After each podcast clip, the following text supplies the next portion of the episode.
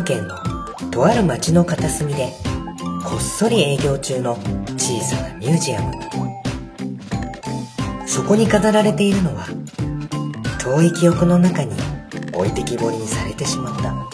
大好きなゲームの思い出話たち。そこの館長さんはとっても親バカで有名で2人の娘とゲームとパッドお菓子と変な生き物をこよなく愛するちょっとだけ変わり者のおじさんなんです。ほら耳を澄ませば今日の扉の向こうから賑やかな笑い声が聞こえてきますよ。今日はどんなお話がミュージアムに飾られているのでしょう。ちょっと覗いてみましょうか。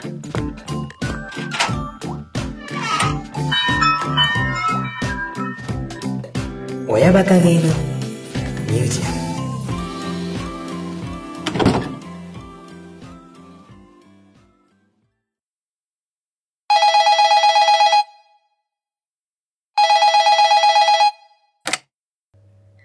お電話ありがとうございます。こちら、親バカゲームミュージアム館長のコロです。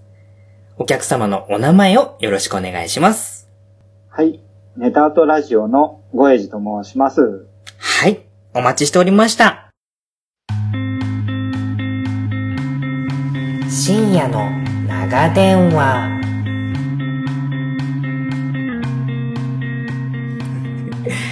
ということで、えー本日の親バカゲームミュージアムのゲスト、えーネタアートラジオのごえじさんになります。どうも。よろしくお願いしますえーよろしくお願いします。えー前回ね、ネタアートラジオさんの配信の方で、ゲストで出させていただいて、えー配信3回分ほど お話をさせていただきまして、その時もちょっと言ったんですけれどもね、次はぜひうん、親バカゲームミュージアムに、また逆ゲストみたいな感じで来ていただいて、うちでもちょっとボードゲームの話してくださいよ、みたいなことでね、ちょっと伏線張って、えー今日の収録に至るわけなんですけれども、あーありがとうございます。はい。まあ普段、大江寺さん、ネタアートラジオという番組を配信してらっしゃると思うんですけれども、はい。はい。他の番組にゲスト出演とかって何回かされたことあります？ああ、そうですね。多分1回ぐらいですね。じゃあすごいレアな、いや、レアです、レアです。レアな回。はい。本当あのー緊張しいなので、はい。なかなか他の方のところにもこうね、はい。出してくださいよってなかなかこう、言い切らず。そうですね。じゃあ今日はちょっとまあレアなごえじさんが聞けるかなということで、ね。ありがとうございます。はい。あの、ぜひ、まあ、今日はね、多分ネタアートラジオさんをいつも聞いてらっしゃるリスナーの方も、おそらく、この親バカゲームミュージアムを聞いてくださってると思いますので、はい。うんちょっといつもと違った、えーごえじさんが聞けるかもしれないということですので、まあ、その辺もね、聞きどころとして楽しみに聞いていただければと思います。はい。はい。じゃあ、まずはね、普段、ネタアートラジオさんを聞いていない、まあ親バカゲームミュージアムを聞いてらっしゃる方に関して、えーちょっとね、えー、ごえじさんが普段どういう番組をやられてるのかというのをですね、えーちょっと紹介したいなと思いますんで、はいはい。えー今日は僕の大好きな番組でもありますんで、館長直々に、このおネタアートラジオさんの紹介文を作成してまいりましたので、ありがとうございます。はい。じゃあちょっとここでね、えーネタアートラジオさんの紹介を私の方からさせていただきます。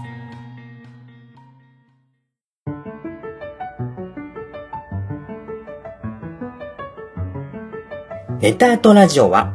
二人のお子さんの子育て真っ最中のご夫婦、ごえじさんとあこさんが、子供たちを寝かしつけたその後に、お互いの好きなことについて、ゆるーく語り合う、夫婦雑談型、ポッドキャストラジオ番組です。日々の子供たちの成長話に癒されつつ、お気に入りのアメコミ、ボードゲーム、映画、海外ドラマなど、ポイントを押さえてわかりやすく紹介してくれたり、リスナーさんから送られてきた怖い話に一喜一憂したり、個人的には、時々突拍子もなく挟み込まれるアコさんの小ボケやモノマネと、それを適当にバッサリ処理するゴエジさんという二人の絶妙な関係性が最大の萌えポイントでもあり、ネタアートラジオの大事な聞きどころだと思っています。そんな子育てと大好きなものに囲まれた日常のお話が聞けるネタアートラジオはマイペースに不定期絶賛配信中です。のんびりゆっくり、ゆるい気持ちで過ごしたい方はぜひ一度お聞きください。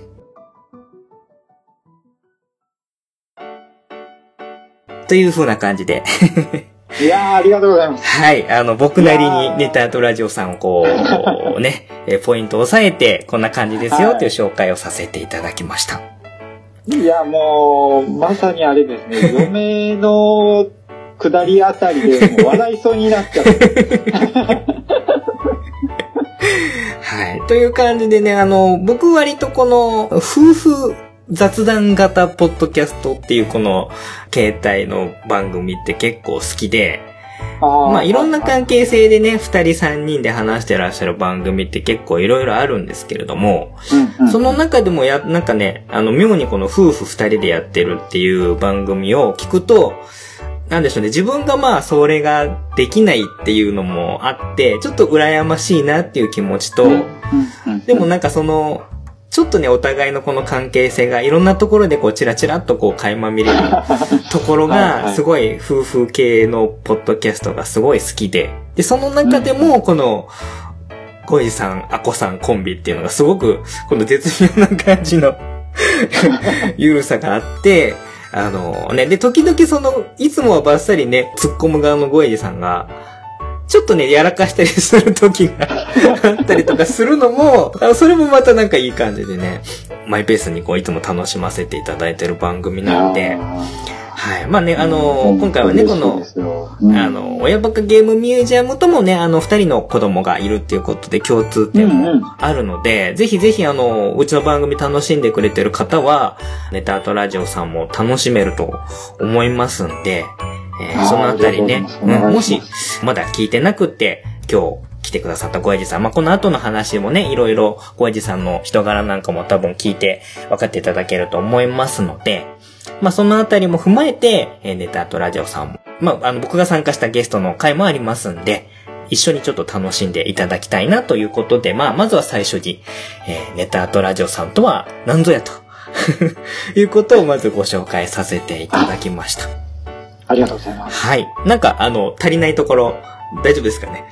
そうですね。あいやいや、もうあの、本当僕ら以上にしっかりと説明していただいて、本当もうこれからも嫁をバッサリバッサリやっていこうと思いました。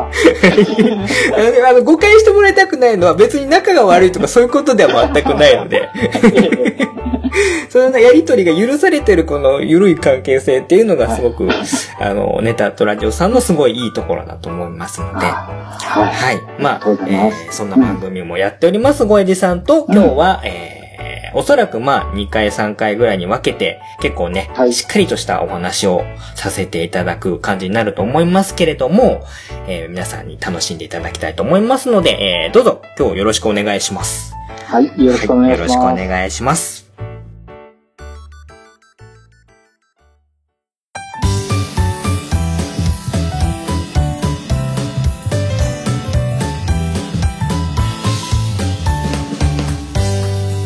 親バカゲーミュージアム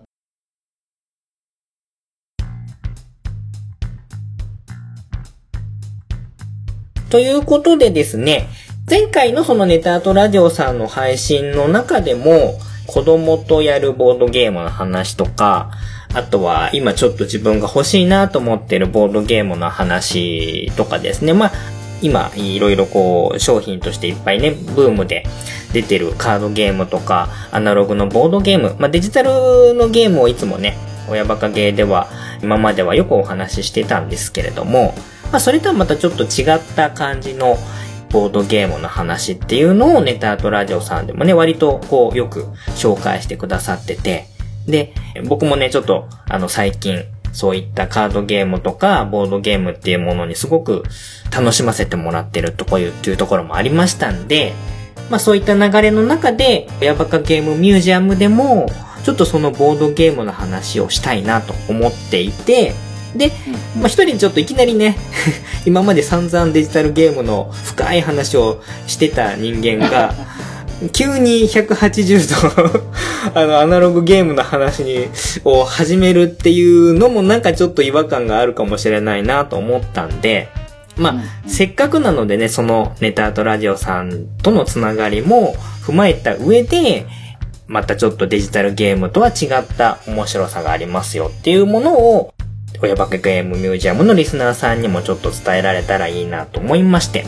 えーはいまあその重要な 相方ということで今回、あのお、勝手にですけれどもね、ごえじさんを抜擢させていただいて、えーまあ、はい。えーおそらく多分、初めて親バカゲーでしっかりと、まあ、今までもね、あの、ポケカとかのね、話はしてたんですけれども、うんうんそうですね。ちょっとアナログゲームのについての話を、まあ、これから親バカゲーでもちょくちょく取り上げていく上での、まあ、最初のきっかけということで、今日はちょっとゴエジさんとお話をしていきたいわけなんですけれども、うん。まあ、まずはね、ちょっと最初に本編に入る前に、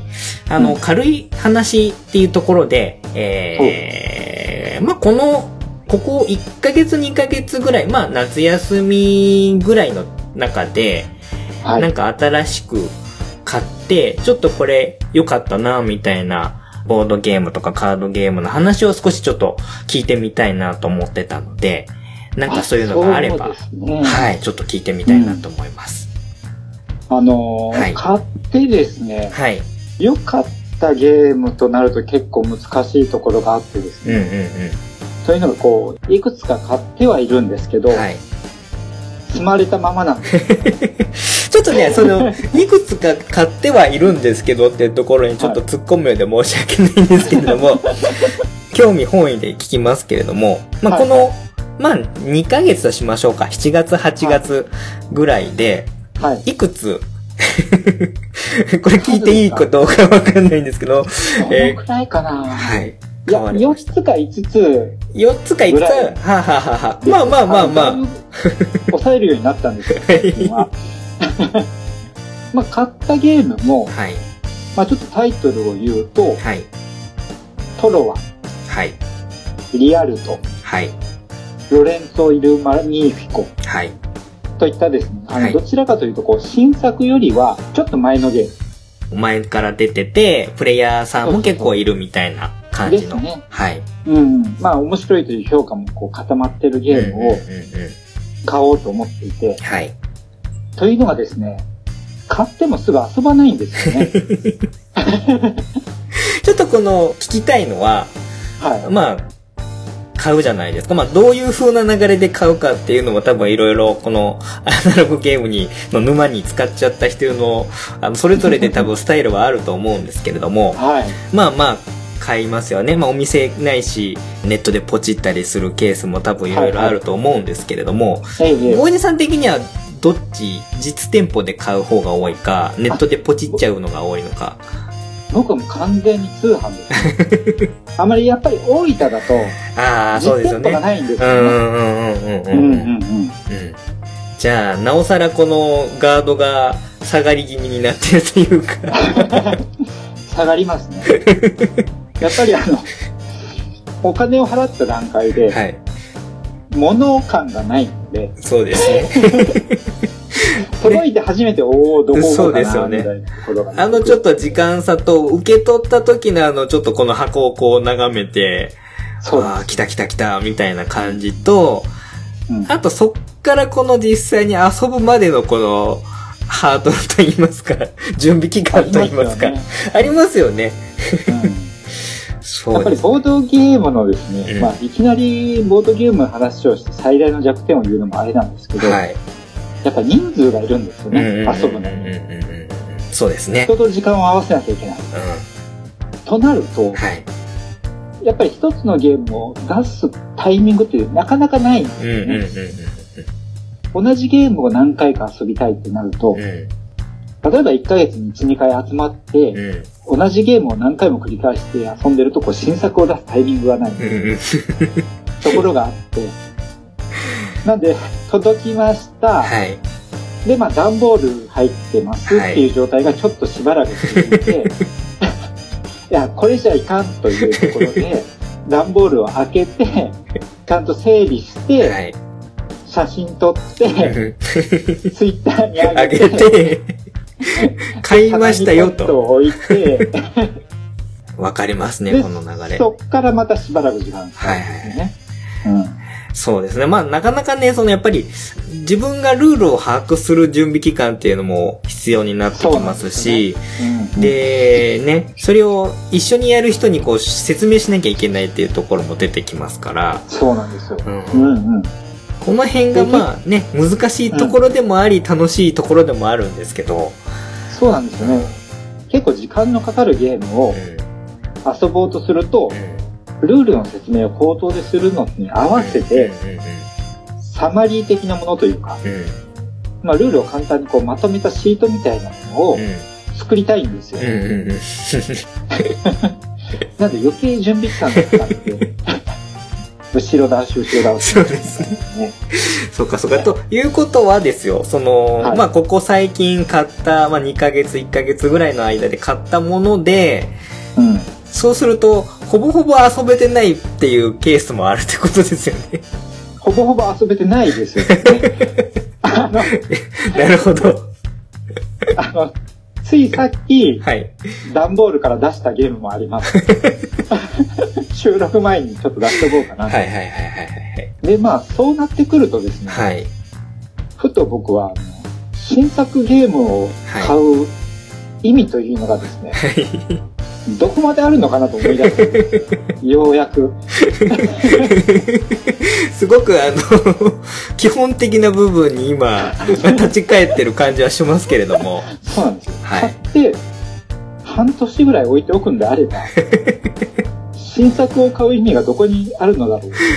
そうですね。まあ、難しいところですよね、これね。あの、い所有欲っていうのはもちろんありますし、はいはい。うん、あの、出た瞬間に買いたいっていう気持ちもやっぱりあるじゃないですか。そうなんですよね。ねうんだから、これは永遠の悩みになるとは思うんですけどそこも。のバランスが難しいですね。なるほど。な、なのでですね、はい。あの、ボードゲームの、まあ、もう一つの特徴として、はい。なくなっちゃうことがあるんですよ、ね。はいはいはいはい要は、ボードゲームって結局、物なんで、はいはい。はい。在庫として取っとくのも大変というところがあっうんうんて、うんうん。もう生産終了しちゃうこともある。そうですね。この辺はあのね、デジタルゲームだと、もうダウンロードで、いつでもダウンロードしておけば大丈夫ですよみたいなものではないので、はいはいはい。で、特にそんなに数が出せないようなすごい凝ったものとかもありますからね。うんうんうん。で、特にあの、元が海外のゲームが多いので、うん。はい。それが日本に入ってくるってなると、また数が減っちゃってるところもあるんですようんうんうんね。まあそういうことを考えると、うん。新作を買うよりもう、ん。ちょっと古めで気になってたゲームをうん。なくなってしまう前に確保しときたいみたいな方に、うん。ちょっと最近シフトしてるかなまあでも、あの、ところですね基本そのちょっと古めのやつを買っていくと、今、新作のやつが徐々にこうスライドしていくわけですよね。で、程よく寝かされた時にまたそれがリストに上がってくるって感じになりますもんね。そう、そうなんです。やっぱりこれあの、偉いもんで、はい。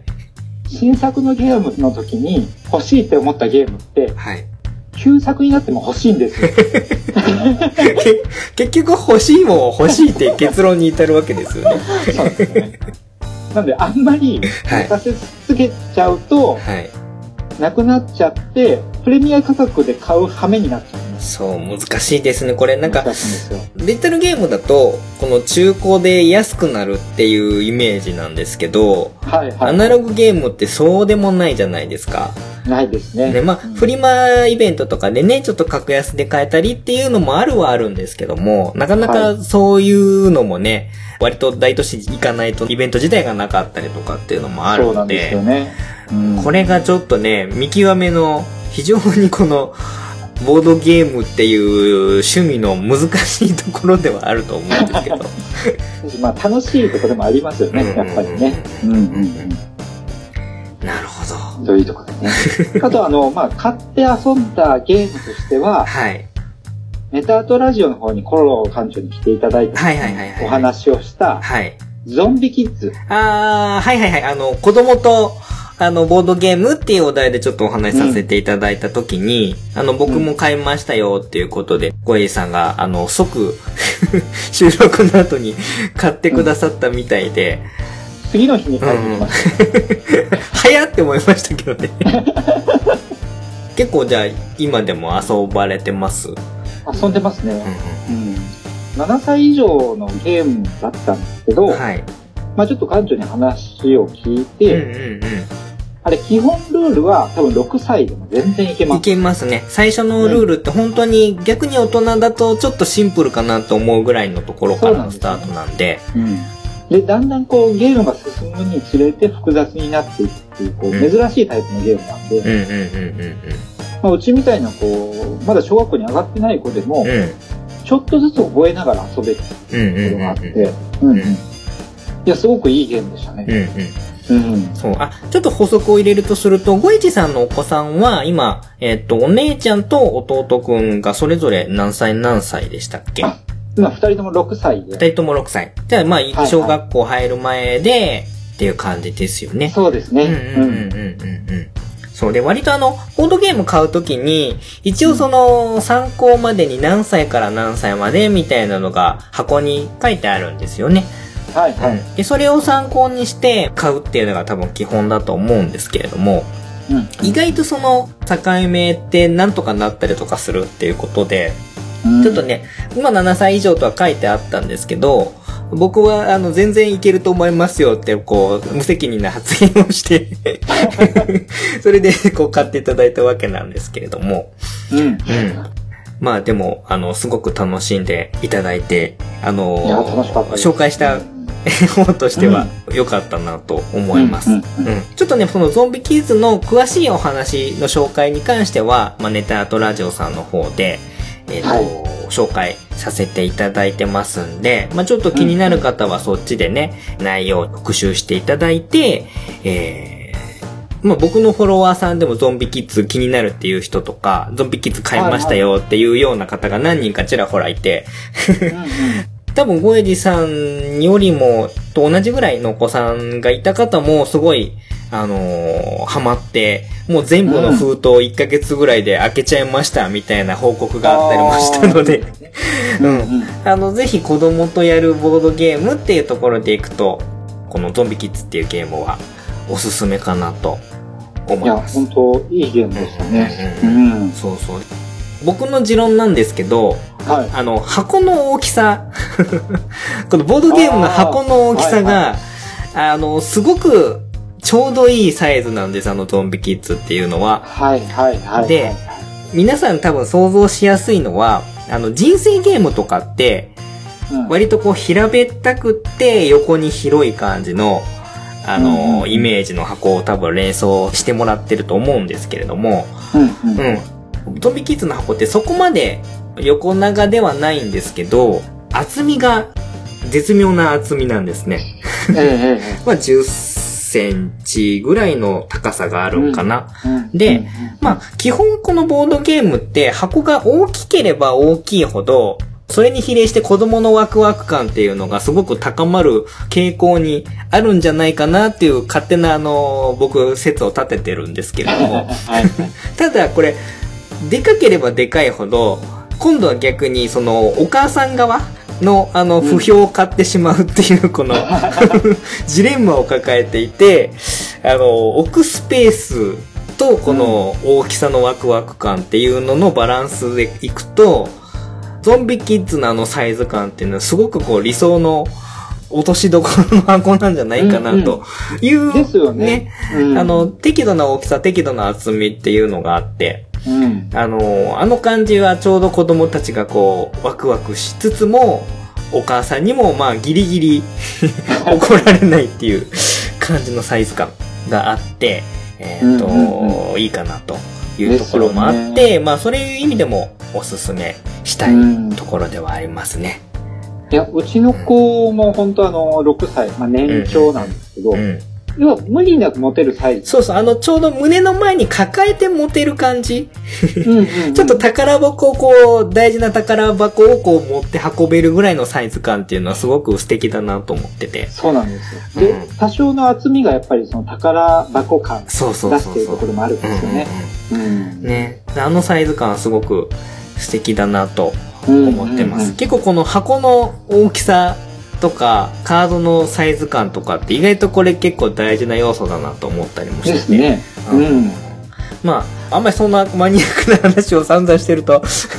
今日メインのお話しする時間がなくなっちゃうので、まあまたそれはね、おいおいどっかでお話ししたいなとは思うんですけれども、まあそういう感じで、ゾンビキッズ、えー楽しんでいただけたということで、まあ紹介した身としてもすごくえー嬉しい感じはしますね。はい。まあ、ちょっと僕の方も一個だけ簡単に、あの、はいはい紹介しますけども、ちょうど7月の、まあ、夏休み入りたてぐらいの時に、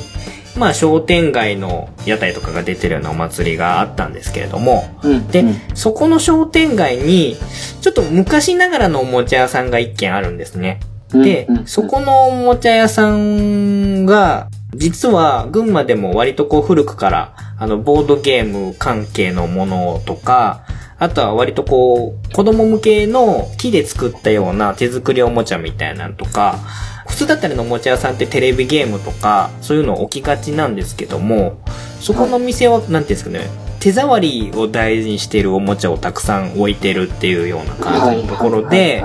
結構こう、群馬の、そんなにね、あの、お店が、ボードゲームのお店が少ないんですけど、結構昔から、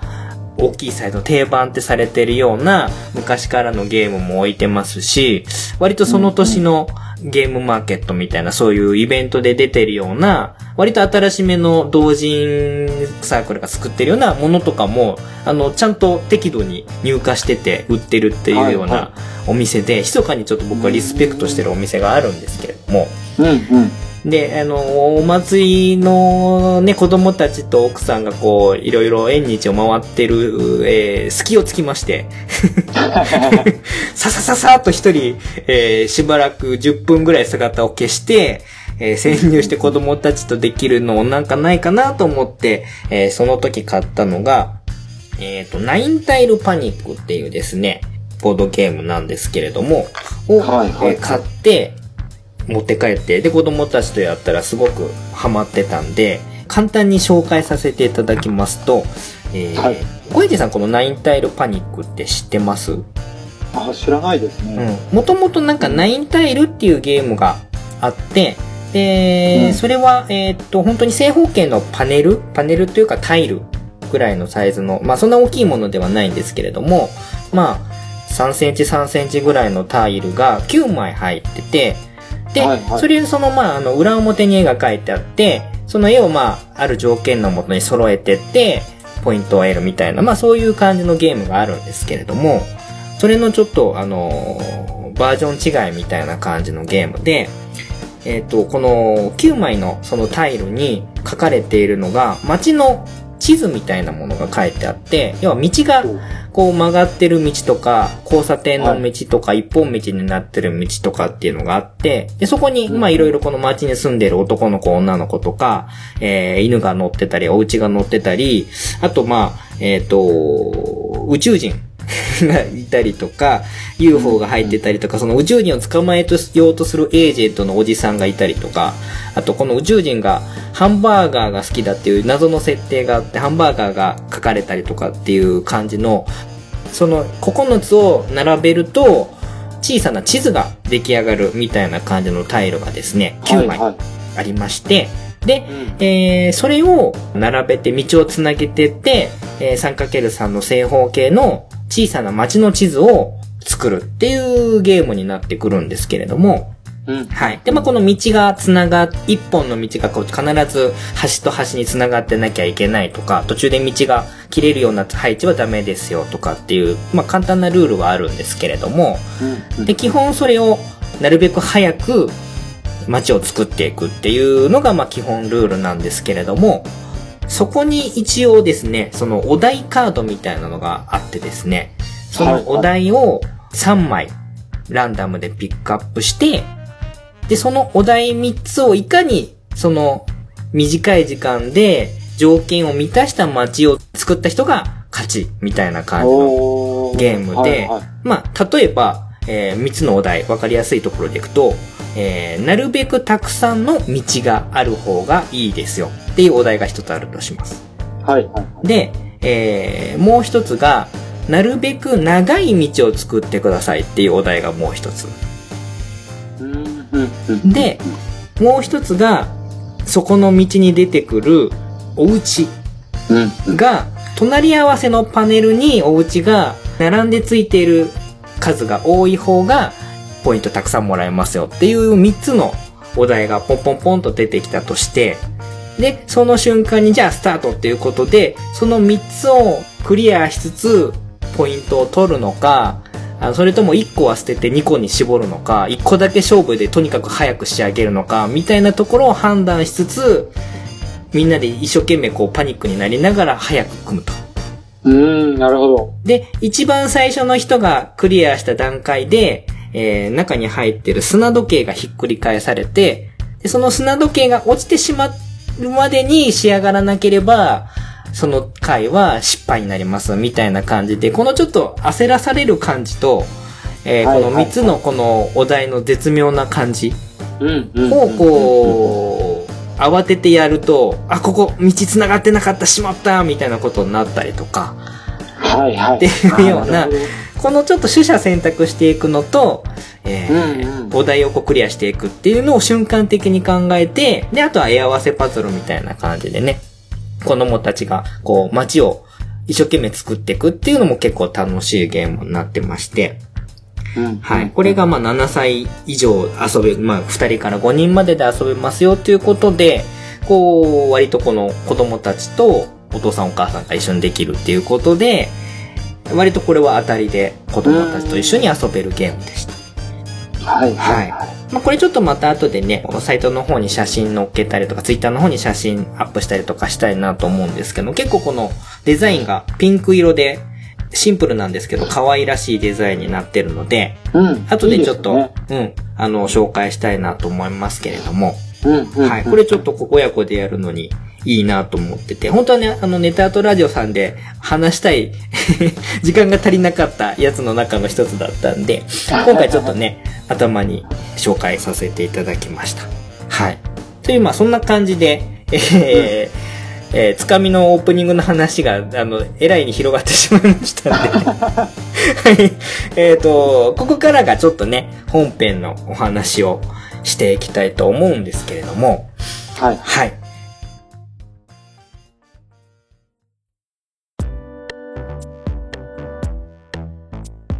まあ、ネタアートラジオさんの配信の中で、最後に僕がね、あの、どちらかというと僕、まあ最近、ボードゲーム沼に浸かり始めた立場の人間としては、えーちょっとね、ボードゲーム界の先輩として、ゴイジさんに何かおすすめの、おすすめのボードゲームがあったら、ちょっとプレゼンして、ちょっと押してほしいんですよっていうような話で最後、締めたような記憶があるんですけれども、はいはい。はい。えーここからはですね、ちょっと本編ということで、まあ、あの、皆さんに聞いていただく番組ではあるんですけれども、えー今回はあえて、えー館長にピンポイントにターゲットを絞っていただいて、このゴエジさんがいろいろこう知ってるボードゲームの中で、これは館長に合うんではないかというものをですね、い。つもね、ネタアウトラジオさんの方で結構こう楽しいボードゲームとか、映画の話とか、えー、例えばあとは海外ドラマの面白い、ここがおすすめですよっていう話をね、わかりやすくこう紹介してくださってるゴエジさんなんで、これはね、ちょっとね、あの、今、ハードルを上げてるわけではなくって、上がってますよね、今。プレッシャーをかけてるわけではないんですけれども、あのーあの感じをちょっと間近で味わわせていただきたいなということもありまして、散々こうハードルを上げておいて、えーここから、小林さんに丸投げしていくわけなんですけれども、すごいパスが来ました。ちょっとね、あの、公開処刑的な感じにな、なってるかもしれないんですけれども、まあ、ゴエジさんなんで、このハードルをこう、軽くくぐり抜けて、この、いや、まあ、あれですね。ちょっとこう、ボードゲームの話なんで、なかなかこう、そう伝わりづらいところもあると思いますので、はいはいはいはいはい。とハードルを、ちょっとスーッとこう、下げて、下げて。はい。まあ、あのーまあ、ちょっとね、今回は僕はにターゲット絞った話をしていただいて、ええあの、過去に、親バカゲームミュージアムの企画の中で、親目線でグッとくる作品のプレゼン会の時も、おじさんに参加していただいたのを、あの、覚えてくら、覚えてるリスナーさんもいたかと思いますけれども、まあ、あの時のあの感じをちょっとですね、えー、今日はちょっと間近で 聞いていきたいなと思います。はい。で、ちょっとまあ、ざ大前提として、えーまあ、館長がどんな感じのものが好きそうかなっていうのを、ちょっと先に言っときますけれども、はいはい。まあまあまあ、この番組聞いてくださってる方は、あの、いろいろ過去の話とか遡っていくと、まあこれ好きそうだな、みたいなところはあると思うんですけれども、うんまあまあ、あのもともとその、デジタルゲームでも、割とこの、えー戦国ものとか国取りものとかっていうようなゲームが結構好きで、まあ、この国同士で戦ったりとかっていうのも好きだし、あとはこう街を広げてったりとか、えーうん。お店をでっかくしてったりとかっていうような、そういう経営シミュレーション的なものなんかも、割とこう昔から好きだったりもしたので、まあそういったこう、題材のものとか、あとはこう、自分のなんか何かをこう、でっかくしてったりとか、大きくしてったりとか、育ててったりとかっていうようなものは、割と多分好む傾向にあるのかななんて思ったりもします。はいはいはい。まあ、あとはね、あのー割とビジュアルが、あの、重視してますよっていうような話も前も、ちょっとちょこっとね、うんうんネタとラジオさんの方でもしましたし、そうですね。まあ、あとは、まあ、そのファンタジーな感じのものの世界観とか、えー歴史的な感じの世界観のものとか、まあその辺は好きなのかな、みたいなところは漠然とあるんですけれども、はいはい。はい。まあちょっと自分の中で、えー引っかかりそうなものはそんな感じかなというところの中で、えーちょっと事前準備を、えー、小江さんにお願いして、はい。これがいいんじゃないかなっていうのをちょっと何本か、えーうん。ちょっと紹介していただけるということなので、えーじゃあここからは小江さんのプレゼンをちょっと正座してはいはい 聞きたいと思います。大丈夫ですかね？いやー、大丈夫です。はい。いやー、今回ですね、はい。ものすごく悩んだんですよ。で 何回もこう、組み替えては組み替え、はい。で、なんとか3本にですね、はい。絞ってきました。はい。楽しみです。はい。じゃあ、まずちょっと一つ目からいきますね。はい。一つ目が、はい。セブンスナイトっていうゲームなんですよ、ね。セブンスナイト。ナイトということは、なんか騎士っぽい何かが出てくるんですか？あ、こっちはですね、夜の方のナイト。ナイト違い。N から始まる方。なるほどね。なるほど、なるほど。はい。はい。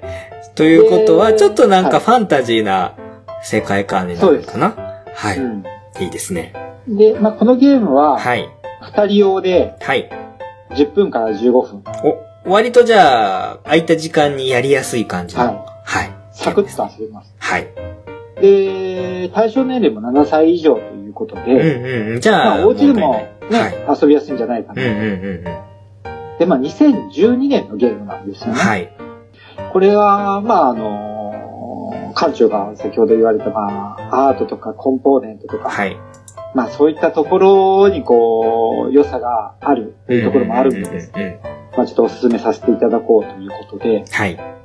ちょっとおすすめのポイントを3つほどはい。ご紹介させていただきたいんですけど、はい。まず1つ目がですね、はい。なんといってもアートの良さなんですようんうんね。うんうんうん。で、このゲームあの、自分のあの昔のことになるんですけど、はい。2012年にですね、まさにこのゲームに僕出会ったんですよ。はい。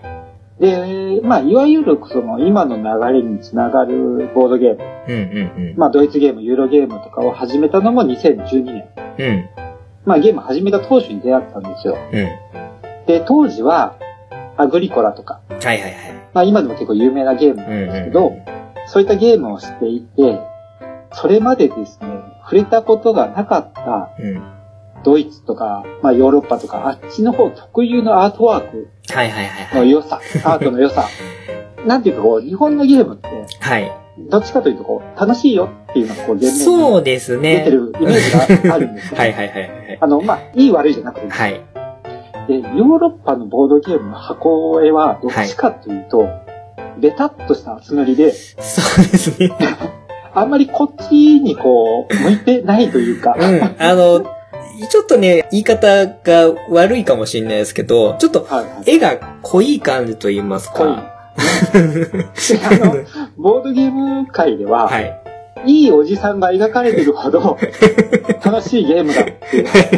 ていうぐらい、あの、おじさんがドーンって書かれてたはいはいはいはいりするんですよ。はい。ね。わかりますよ。で、そこがはい。逆になんというかですね、ツンとしてるというか、うんうんうんなんかすごく硬派な感じに映って、うん。うん。ああ、すごくいいなと思って、はい。で、そういうアートの箱絵のゲームがこう家にあるのがすごく僕嬉しかった。うんうんうんうん。割とこう、ゴエジさんは、その海外の定番のゲームとかで、割とその絵はいの海外ナイズのこのちょっと濃いめの。おじさんがいたり、あおばさんがいたり、ちょっと素朴系の動物がこう、並んでたり、みたいな感じの イメージがあります。おじさんが映っててもなんか怖い顔してたり そうそうそう。もうちょっとにこやかにできないのか。わかりますでね。ですね。はい。まあそういうこうアートワーク自体にちょっとこう、ああ素敵だなと思って、はい。酔いしれてたところはあるんですけど、うんうんうんうん。そんな中でたまたまこのセブンスナイトのはい。アートをツイッターで見かけたんですよ。はいはいはいで、このゲームのテーマは、はい。男の子の妖精と女の子の妖精になって、うん。フェアリーサークルをどちらがたくさん作れるかを競おうっていう。すごく可愛らしいアートなんですよ。そうですね、あのーうんそのゴエジさんが好む路線とはまた全然違う感じの、うんうん。あの、どっちかっていうと僕が好むような感じのアートのイメージなんですよね。ですよね。うんうんうん。ぜひあの、ちょっと皆さんも検索してみていただきたいんですけど、ただ僕ですね、これちょっとこう、うまく言語化できないんですけど、はい。この可愛らしい男の子と女の子の妖精が書かれているカードうん。なんですけど、何かですね、この可愛いアートの中に、うん。ちょっとこう、ツンとしたものとああ、わかります、わかります。わかります？あの、硬派なものを感じそうですね、あの、キャラクターナイズされた可愛らしさとはまた違って、はいはい。なんだろう、ちょっとそっけない感そう、そうです。あの、わかりますよ、この見た感じ。どっちかっていうと、その、絵本の挿絵的な感じ。ちょっと外国の絵本の挿絵。日本の絵本の挿絵じゃなくて、外国うんのうん絵本の挿絵感がすごいあります。ですよね。うんうんうんうん。で、僕そこにちょっとこう、そういう硬派なところを感じて、いや、このアートすごいなと思っうん。て、うん。痺れたわけですよ。いいですよ、このアートワーク。すごく、うんあの、僕、割とこの絵本とかも親しんできたなので、うんあのーいい塩梅ですね。この塩味、塩加減と言いますかあ。そ、そこですよ。うんうんうんまさにそこなんですよ。変な言い方なのかもしれないんですけど、はい要は先ほどのこう、ユーロゲームの流れの中で、いいなと思っていたものをここに感じて、うんうんうんうん。海外のゲームなんだろうなと思って、うんうんうん。調べたらう、ん。これ日本のゲームなんですよね。あー、ははははははは。で、このアートをされてるのが、はい長谷川鳥さんっていう、うんうんうんうん。今あの、ゲームマーケットっていうあの、ボードゲーム。はい。イベントですね。イベントがね、く大きなイベントです。はい。もうその度にこう、新作ゲームのアートを出されていて、はい。まあ、すごくこう活躍されてる方なんですけど、うんうんうんうんその方がアートをされてると。いうことで、んあ、日本の方でこんな素敵なアートを描かれてるんだと思って、うんうんうん。すごいなと思ったんですよね。はい。はいはいはい。で、しかもこの素敵なアートで、はい。ゲームができる。あ、遊べるっていう。まあでも、やっぱりね、そこって結構、ボードゲームって、見た目ってすごく大事じゃないですか。うんうんうんうん。でやっぱり、好みが分かれてくる、このアートワークとかの世界の中でも、うん、この、ちょうどいいクールさを保ったこの可愛さみたいなところっていうのは、すごくセンスがあります。まあ偉そうなこと言えないんですけども、すごくなんかね、好きですね、これね。うんうんううんうんん。アート自体はうん。うん。好みってあると思うんですようんね。うんうん。まあ僕がドーンと感じたものを皆さんが感じられるかどうかっていうのはうんちょっとわからないところはあるんですけど、うんそれでもこう、えやっぱり日本のボードゲームもいろいろとこうアートこだわってるゲームが多いので、そうですね。まあそういうこう素敵なアートの、アートをもう持っていられるっていうこう、所有欲というか。そういうものをこう存分に満たしてくれるっていうのが、うんボードゲームのまあ一つの楽しさかなとうん思いますし、うんこのゲームはあの2012年に発売されて、うんで、2018年に再販されたんですね。で、今もうすごく手に入りやすくなってます。で、再販された方は、もともとなんですけど、箱画で円形なんですよ。はい。で、そこにこう円形のタイルが入っていて、はいそこにこう綺麗な花が描かれてうんうんうん。るとか、ありますね。あと妖精の形をしたコマとかも入ってるんですよ。はい。なんで、そういうこう内容物もすごくいいので、うんうんうんうんもうぜひこう手に取っていただきたいなうん。うん。というふうに思っているゲームです。いいですね。この再販されるってことは、やっぱり人気があるってことなんで、そうなんですよね。ねこの辺が重要な要素だったりもしますよね。はいはいはい。うんうんうんうんいいですそういうのが1点目なんですけど、はいい、いですか？この調子で。大丈夫です。あの、素晴らしいですよ。いいですか？さすがのゴエジさんプレゼン力。いや、1点目が長くなったら、いえいえ、大丈夫です、大丈夫です。まあこのゲームがですね、はい。ちょっと2点目のちょっと推しポイントとして、はい。ひねりが効いたルール。うんうん。なんですよねルール。はい。で、まあルールのちょっと説明を簡単にすると、はい非常にシンプルなゲームなんですけど、はい。円形のタイルが7枚あって、はい。それを僕とコロさんの間に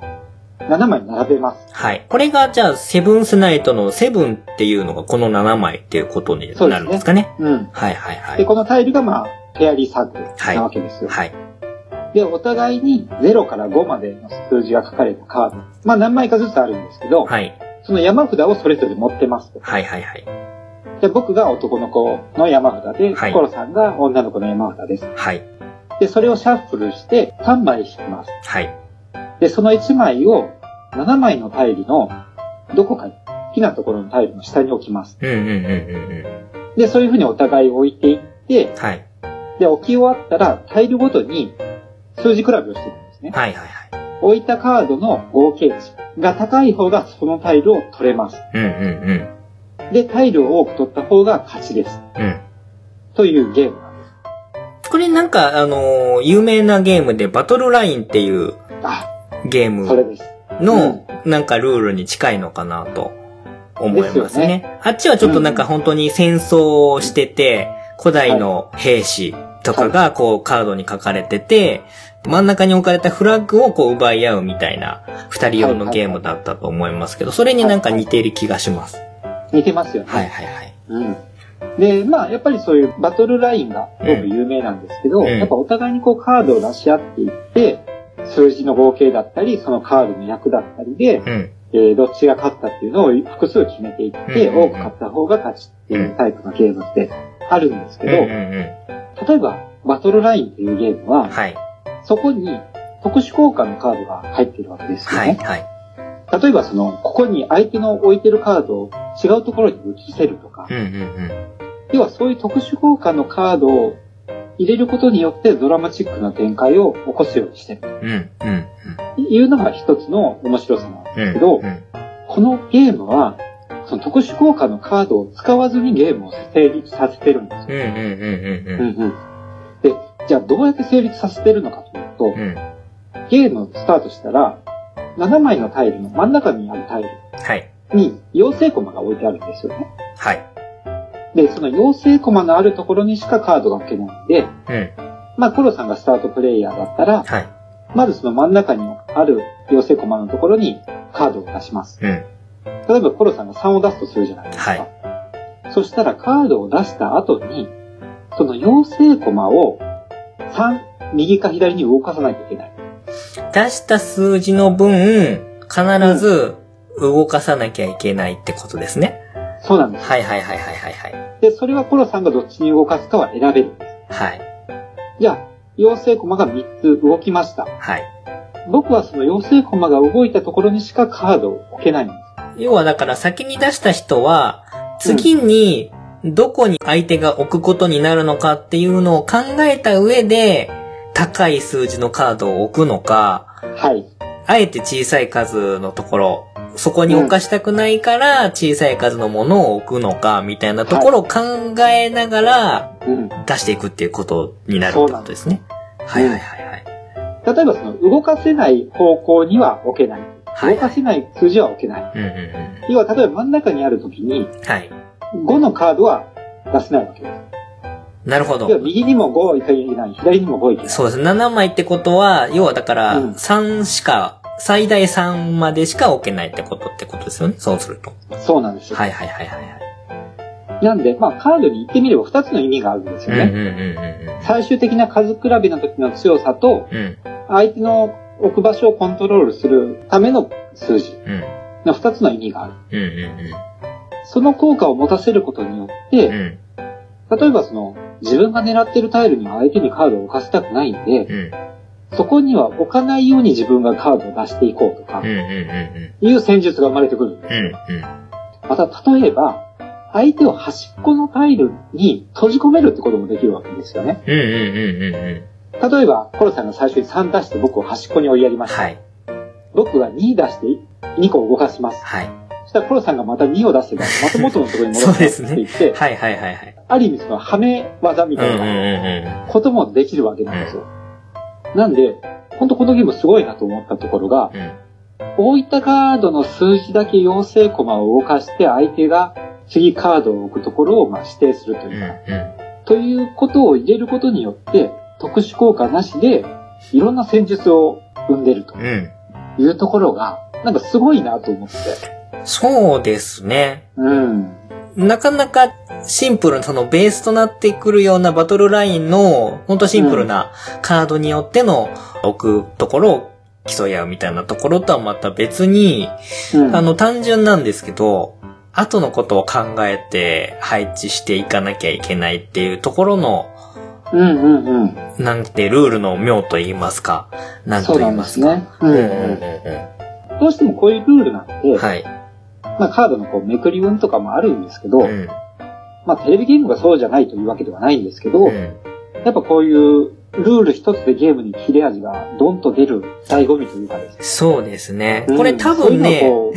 うやってみると、すごい腑に落ちる。そのは話を聞いただけだと、そのバトルライン的なカードでこうバンバンバンバンって出していくものの方がイメージはしやすいと思うんですけど、これ実際にやってくるとすごい、ルールの理解度とともに楽しくなってくるやつですね。う んそうなんですよね。こうね遊んでると、あ、こういうことか。そうそう、気づく、まさにこの、あるんですよ。気づいた瞬間に、ちょっと自分のやれることがドンって増えるみたいな感じの、いいですね、うんうんうんこのルール。そうなんですよね。うんうんうんまあその辺のルールがですね、はい非常に面白いなと。うんうんで、まあ最後のおすすめポイントなんですけど、うんはい。まあこれがあの国産ゲームであると、日本のゲームであるうん。というところで、やっぱりこのアートの素晴らしさ、ルールの素晴らしさ、うん。こういったのがやっぱり国産というのがですね、うん。まあなんといっても嬉しいなというところがあって、で、あのーやっぱりドイツゲーム、ユーロゲームっていうだけあって、んやっぱ海外のゲームがたくさん入ってきてるんですけど、うん。やっぱり日本のゲームももものすごく頑張っていて、うん。特にその、まあ制作者の方を覚えるっていうのが、まあ沼にはまって第一歩みたいなところあるじゃないです ありか。ますね。僕もこの、割と、まだゲームを作ってる方っていうよりは、どちらかというとこのイラスト、このあのゲームのイラストを担当された方がこのゲームでも、みたいな感じの見方。までしかまだ到到達してないんですけども。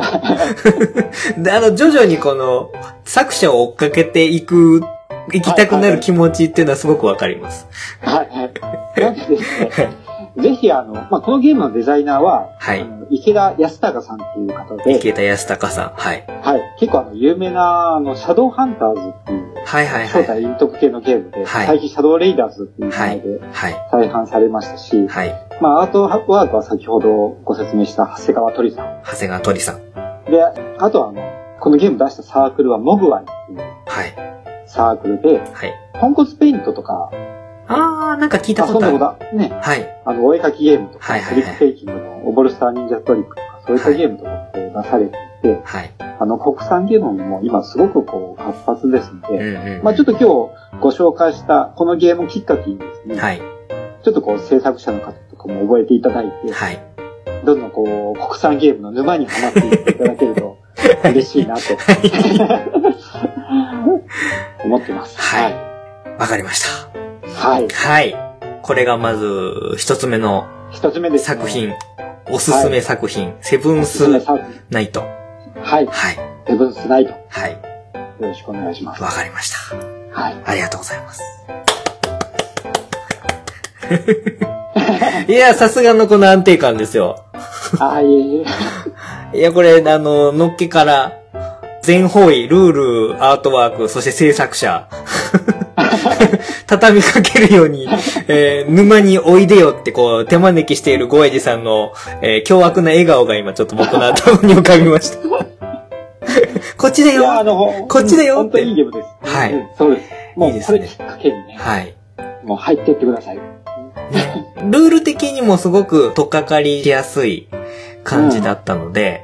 うんこれ、は多分ね、このアートワークは多分娘たちもね、すごく好きだと思います。うん、うん、うん、うん。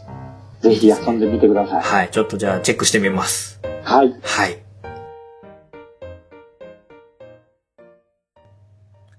ゴエジさんとのボードゲームのお話はまだまだ続きます。次回をお楽しみに。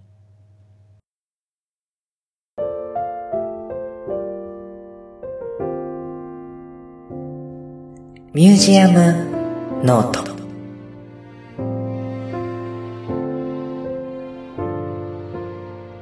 この時間は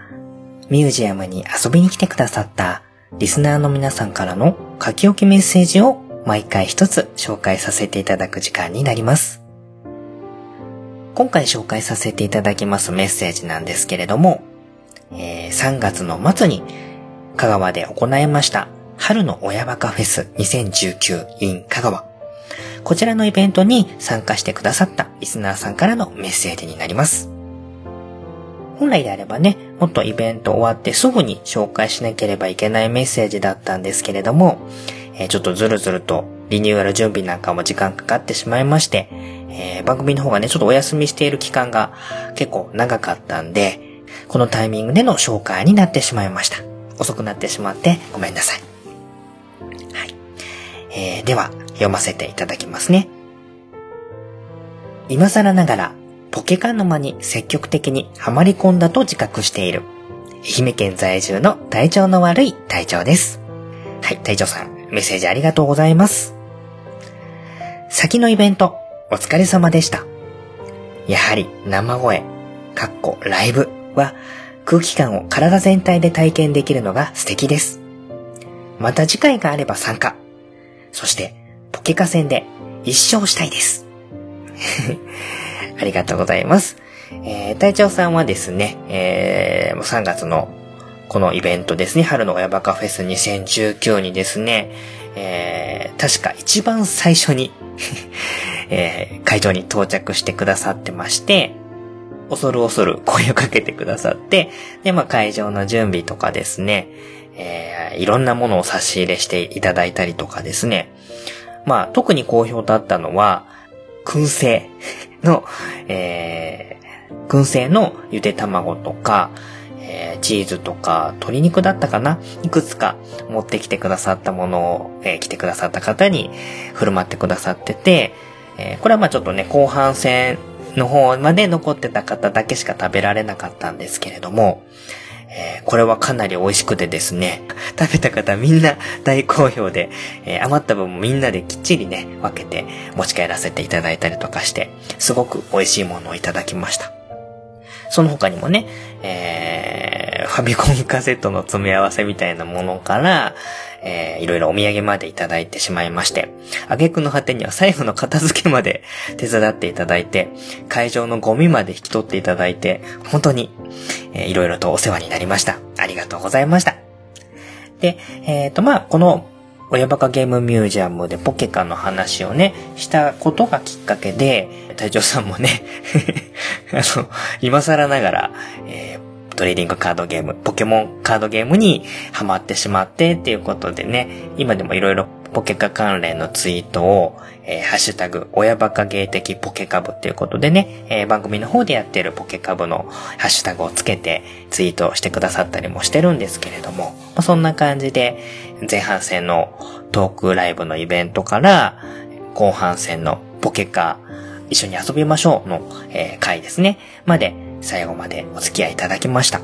はい。まあライブはね、えー初めてちょっと皆さんとお会いして、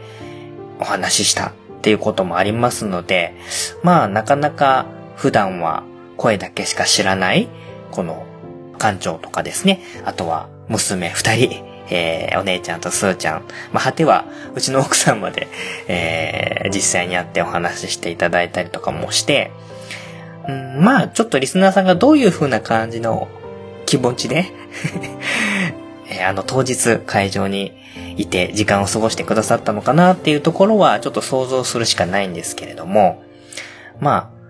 参加してくださった方は皆さん、あの、楽しかったですよって、また何かあれば行きたいですっていうことをね、言ってくださったので、まあ、成功だったんじゃないかなと思ってます。うん、で、まあ、生のトークライブもそうですし、拙いながら歌も3曲ほど自作曲の方を披露させていただきまして、えーいろいろね、温かい手拍子なんかももらいながら、子供たちのね、応援もいただきながら、えー無事、やりきることができました。はい。で、えーまあ、それをね、体全体で感じていただいて、えー素敵ですということでメッセージを残してくださって、本当に、メッセージの紹介がね、遅れてしまって申し訳なかったんですけれども、改めて来てくださってありがとうございました。はい。で、えー、まあ後半戦のね、ポケカーを、まあ遊びましょうというところで、実際に対戦してもらったりとかっていうことでやっていただいて、本当であればね、僕もこう、ついて、えー隊長さんまだ初めてだっていうことだったんで、本当は一緒にこう、教えながらやる予定だったんですけれども、急遽、えー子供たちがヘルプ、ちょっと来て説明してあげてとかっていうことでね、呼び出しを食らってしまって、えーそっちの方にヘルプ入ってしまったので、隊長さんのちょっと対戦をね、最初から最後まで、えーサポートすることができなかったんですけれども、まあ、それでも、こういろいろ楽しんでもらったりとかですね、子供たちに、えー山ほどのポケカの束を持ってきてくださって、好きなものを持ってっていいよっていうことでね、えー分けてくださったりとかもしてて、まあなかなか素敵な、細やかな 差し入れまでしてくれるおじちゃんだったんじゃないかなということで、うん。あの子供たちの記憶にも残っている次第でありますね。うん。で、まあ、えー、また次回があればぜひ参加して、で、その時こそ、ポケカで一生、まあ、一生と言わずにね、どんどんこう、対戦してもらいたいんですけれども、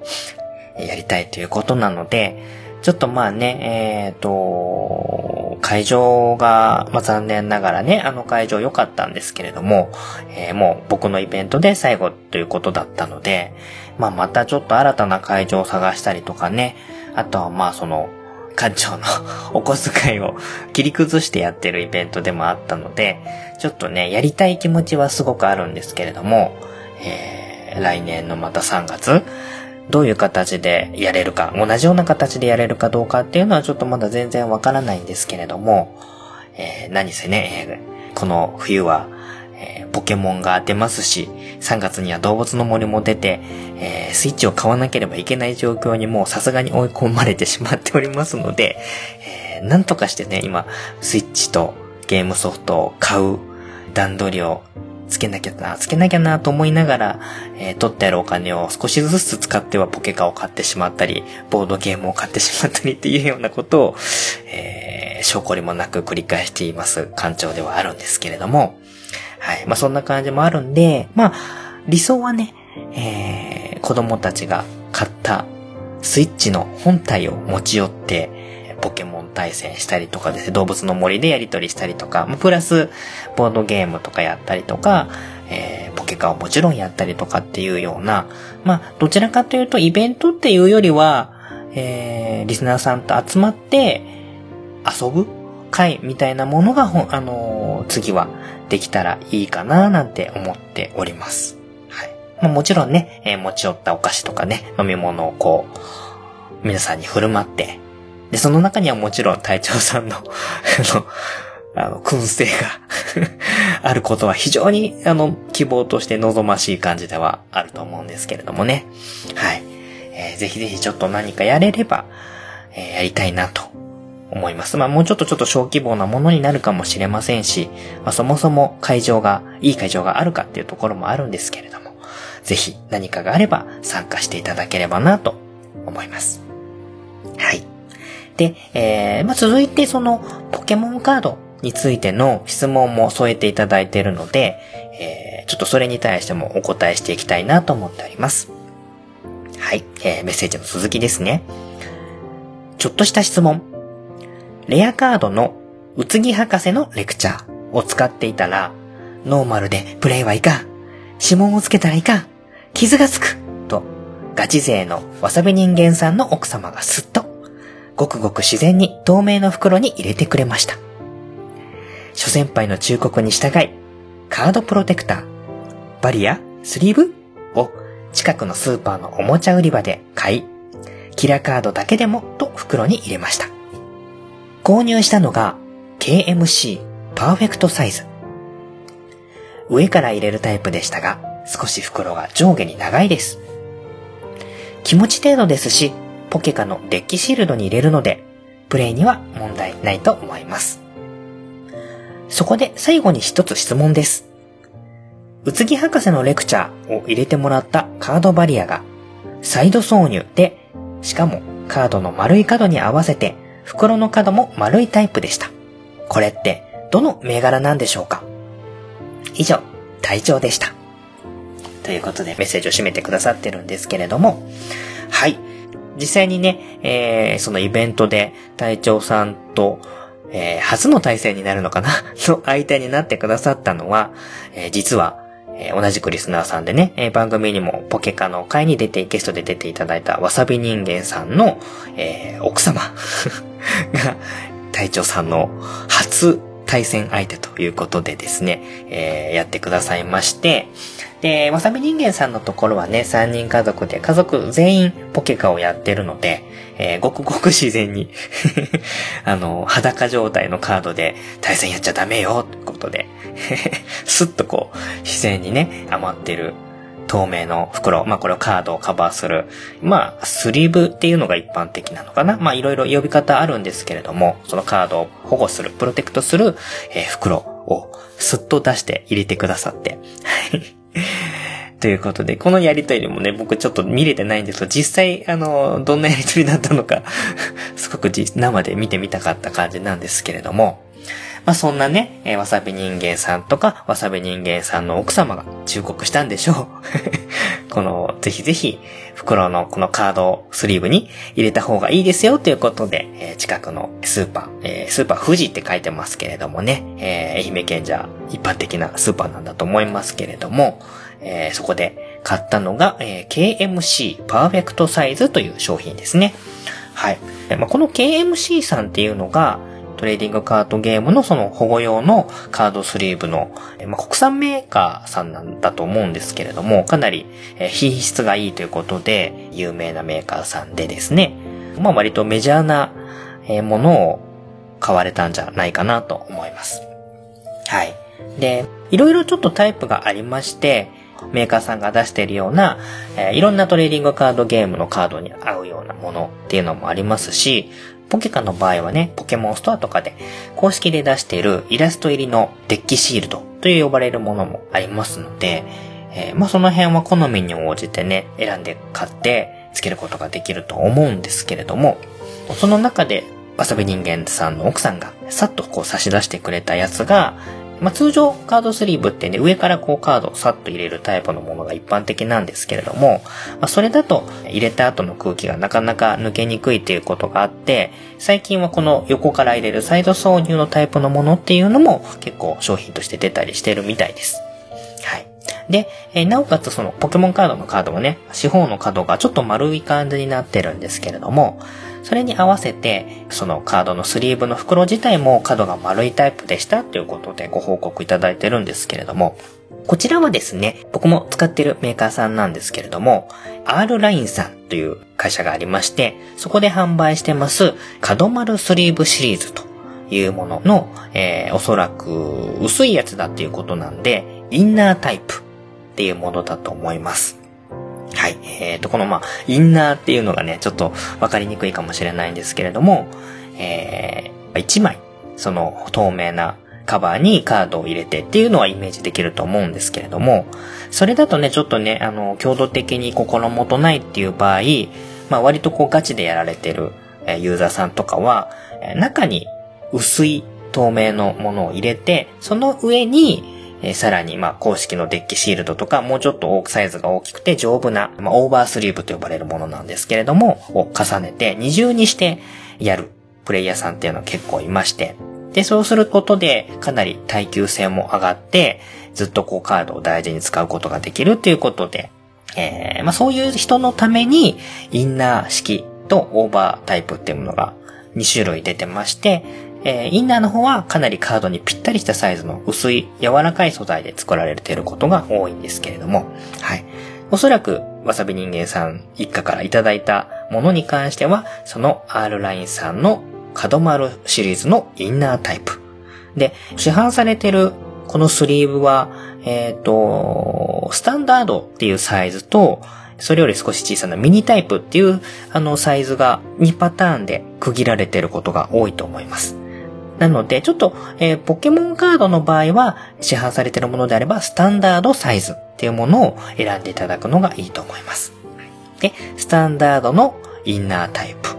を選んでいただくと、その中に入れるようで、あとはノーマルっていうものだと、普通に1枚で入れるようなタイプ。で、えー、僕なんかだと、その角丸スリーブのジャストサイズっていうことで、1枚でもかなりがっちりカードを守ってくれるかなり厚めのプロテクトスリーブっていうものが出てまして、えー、僕はちょっとね、お小遣いが限られてるんで、えー、2枚重ねるとね、その分お金が、コストがかかっちゃうんで、えー、1枚でなんとかギリギリやりくりをしているっていうような感じになりますけれども、ちょっと分厚い分ね、こう、シャッフルしたりとかするときにやりにくいっていうのが、ちょっと弱点ではあります。はい。まあでも角が丸いので、小さい子とかなんかは角が尖ってると手に当たって痛いよっていうようなことをよく言われたりするみたいなんで、まあ、うちの子も公式のデッキシールドだと角がすごく尖ってて硬いんで、当たってシャッフルするときに痛いなみたいなことをよく言うんですけれども、はい。まあ、そういう問題もあるんで、割と子供たちが使う分には、この R ラインさんの角丸スリーブの、えー、ノーマルかな？ノーマルのマットっていうものを使うのが一番いいんじゃないかなと。割と素材としても柔らかめで角も丸いので、で、それで慣れてから、もうちょっと大きくなって、カードの扱いが上手になったら、また別のものを使うっていうのが、もしかしたら一番いいかなと思っております。はい。まあ、隊長さんはね バリバリの大人ですので、好きなものを使っていただくのが一番いいかなと思います。はい。ですね。まあ、ちょっと、隊長さんの質問にプラスして、館長がですね、おすすめのスリーブを紹介するとすれば、えー、先ほど隊長さんのメッセージもありました。KMC さんという会社が販売されてますシリーズなんですけれども、これのスタンダードのシリーズで、えー、ハイパーマットシリーズというものがあります。はい。こちらがね、非常に使いやすいと言いますかね、まあ、無地のもの、えー、黒色とか、白とか、紫、紺色、赤とか、いろいろこう、背面が無地のマットなカラーのものを選んだりとか、僕はポケモンカードの後ろの背面のデザインとか好きなんで、それがそのまま映えるように、クリアタイプのものを使ったりしてるんですけれども、こちらがですね、シャッフルしやすいように、裏面がちょっとザラザラ加工、エンボス加工が入ってまして、非常にスッとこうカードが入っていくと言いますか、シャッフルしやすいスリーブになってるんですね。で、これを付け替えるだけで、めちゃくちゃ僕、シャッフルするの不器用で、一生懸命練習してなんとか、あの、時間かかんないようにっていうことでやったりしてるんですけれども、このスリーブに変えるだけで、劇的に、この、なんかテレフォンショッピングのね、広告文句じゃないですけれども、劇的にシャッフルが上手くなります。スリーブを変えるだけで、みたいな感じで、身をもって体験した商品なので、もし、あの、このちょっとシャッフルしたりするのが難しいなっていう方は、KMC さんのハイパーマットシリーズ、ハイパーマットっていうものと、ハイパーマットプレミアムっていうちょっとお高いやつもあるんですけれども、えーこれを使ってみると、非常にシャッフルしやすさが、ものすごく体感でわかるぐらいやりやすくなります。はい。なおかつね、えー通常、あの、市販されてるものっていうのがね、50枚入りとかだったりするんですけれども、こちらのシリーズに関しては80枚入ってますので、まあ、ポケカが60枚で1個のデッキになりますんで、えーまあ、3パック買えば4つデッキ分フォローできるということで、かなり経済的にもお得になってます。うん。お値段的にもね、公式のデッキシールドがだいたいまあ64枚入りで、えー800円しないぐらい。税込み800円しないぐらいっていうので、ちょっと割高なんですけれども、それに比べれば多分ね、えーっと、4、500円ぐらいで80枚入ってるんで、僕はこれを二重にしないで、え1枚だけにして、快適にシャッフルしながら、えー遊ばせてもらってますんで、まあ、角丸スリーブもおすすめですし、こちらの KMC さんのハイパーマットシリーズっていうのもおすすめですので、もし、えトレーディングカードゲームとかされてるような方は、えもし知らなかったなっていう方はお試しになってみてはいかがでしょうか。ということで、ちょっとね、え話が逸れてしまいましたけれども、体調の悪い隊長さんから書き置きメッセージをいただいておりましたので、遅くなりましたけれども、紹介させていただきました。このミュージアムノートのコーナーでは、リスナーの皆様からの書き置きメッセージを毎回一つ紹介していきますので、よかったら番組を聞いた後、え感想いただければと思います。皆様のご来店、心よりお待ちしております。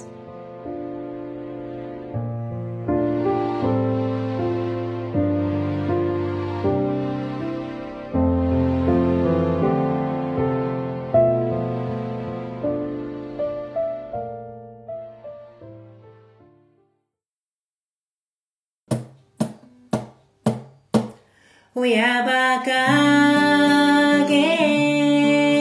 ームミュージアム真相開店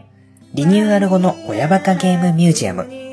第61回の配信。いかがだったでしょうか？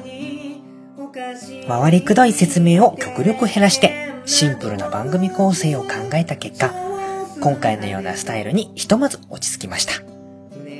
今後も試行錯誤しながらマイペースに配信を続けていきますので、空いた時間にのんびりゆっくりお気軽にお付き合いください。当ミュージアムでは遊びに来ていただいたリスナーさんからの書き置きメッセージを募集しています。番組ブログに新設させていただきましたミュージアムノートページにメッセージを書き残していただくか、ツイッター上でハッシュタグ、親バカゲー、親が漢字でバカゲーがカタカナ。こちらをつけてつぶやいてください。もちろん今まで通り番組宛てのメールアドレス、親バカゲームアットマーク gmail.com oyabakagame アットマーク gmail.com 宛てに直接メッセージを送っていただいても大丈夫です。書き残していただいたメッセージの中から毎回一つを選んで番組の最後に紹介させていただきます。次回の親バカゲームミュージアム第62回は今回に引き続きネタアートラジオのゴエジさんとの深夜の長電話。ボードゲーム好きは各語りき続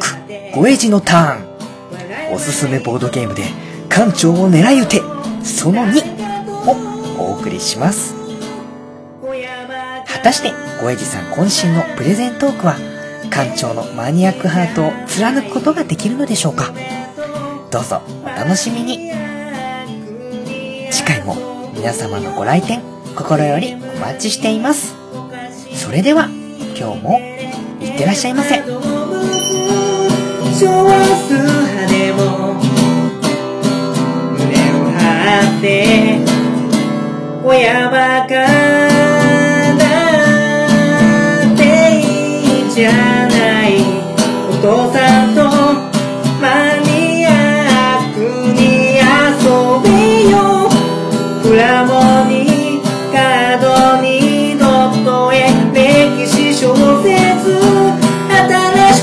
しくなくたって胸を張って